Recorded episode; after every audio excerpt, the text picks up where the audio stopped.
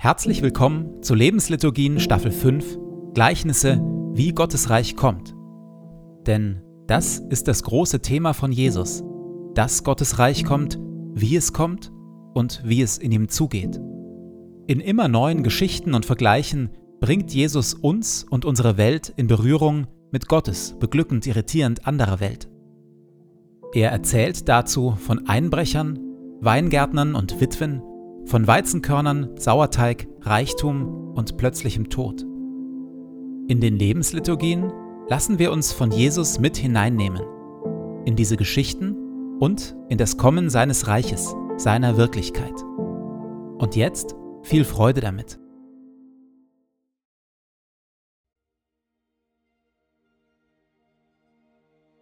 Zu Beginn lasse ich es ruhig werden in mir.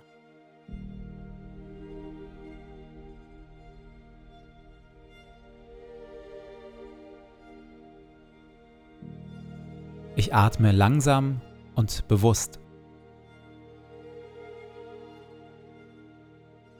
Du Herr bist hier, jetzt, in diesem Moment und in meinem Herzen. Du Herr bist nah, näher als mein Atem und mein Herzschlag, näher als ich mir selbst bin. Du Herr bist Wirklichkeit wirklicher noch als alle Freude, Schmerz oder Sorge. Du, Herr, bist hier, jetzt und schaust mich liebevoll an.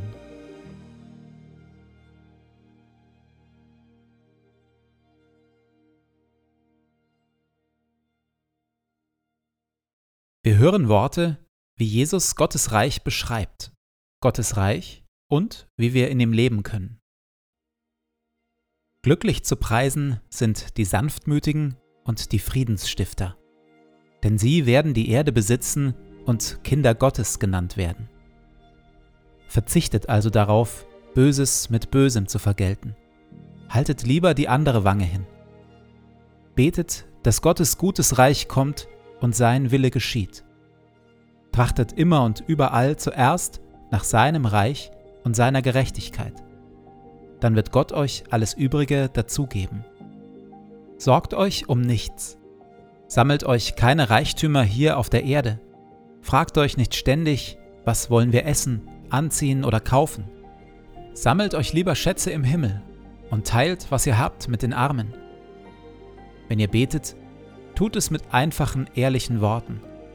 Und wenn ihr anderen Gutes tut, dann tut es mit Demut und mit Liebe verurteilt und richtet niemanden. Denn selig sind die Barmherzigen und die, die arm sind vor Gott. Da sagte Gott zu ihm, Du Narr, noch in dieser Nacht wird man das Leben von dir fordern. Wem gehört dann alles, was du dir aufgehäuft hast? Unser Leben hat eine doppelte Dimension. Einmal die sichtbare, das, was hier auf Erden ist und was hier auf Erden zählt und was ich hier auf Erden brauche.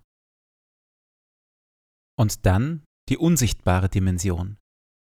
Unser Leben mit Gott und in Christus.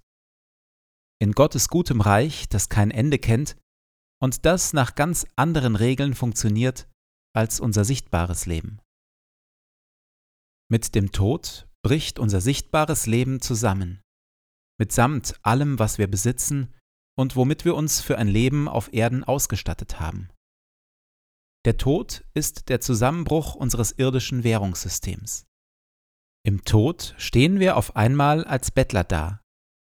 Von dem, was wir für uns selbst angehäuft haben an Geld, Besitz, Erlebnissen und Ansehen, haben wir nichts, rein gar nichts mehr. Das Einzige, was wir noch haben, ist das Geld, der Besitz, die Liebe und die Zeit, die wir verschenkt haben. Im Tod und nach dem Tod zählt nur noch das Verschenkte.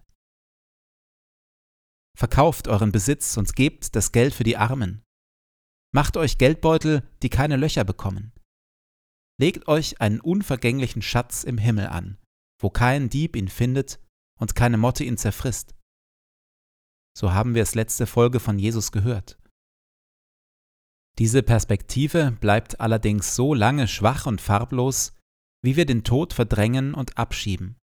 In Pflegeheime, Krankenhäuser und in unser Unterbewusstsein. In der Benediktsregel, einer Anleitung zu gelingendem klösterlichen und geistlichen Leben, lautet eine der Anweisungen an Mönche und Nonnen deshalb, den unberechenbaren Tod täglich vor Augen haben. Und tatsächlich, Menschen, die todkrank sind und Angehörige, die gerade frisch einen geliebten Menschen verloren haben, spüren oft etwas von der verändernden Kraft, die von dieser Perspektive ausgeht. Die Maßstäbe, Prioritäten und Denkweisen ändern sich, wenn wir begreifen, dass wir auf den Tod zugehen und dass dieser Tod womöglich sogar schon bald eintritt. Lehre uns bedenken, dass wir sterben müssen, auf dass wir klug werden. So heißt es in Psalm 90. Was an meinem jetzigen Leben will ich ändern, wenn ich mit Perspektive Tod und Ewigkeit darauf schaue? In der Stille komme ich mit Gott darüber ins Gespräch.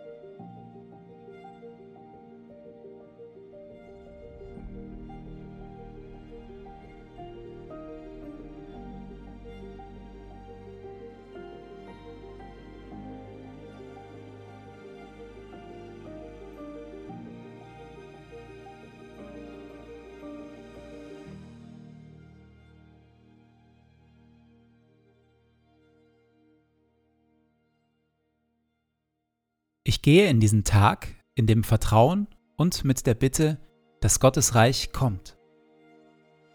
Herr mein Gott, öffne meine Augen für deine Wirklichkeit, für das, was du tust und für das, was du heute durch mich tun willst.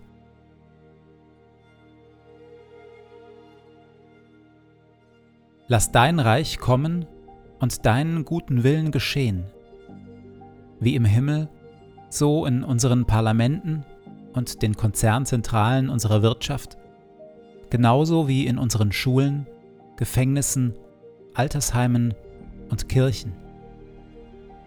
Und natürlich auch in meinem Leben.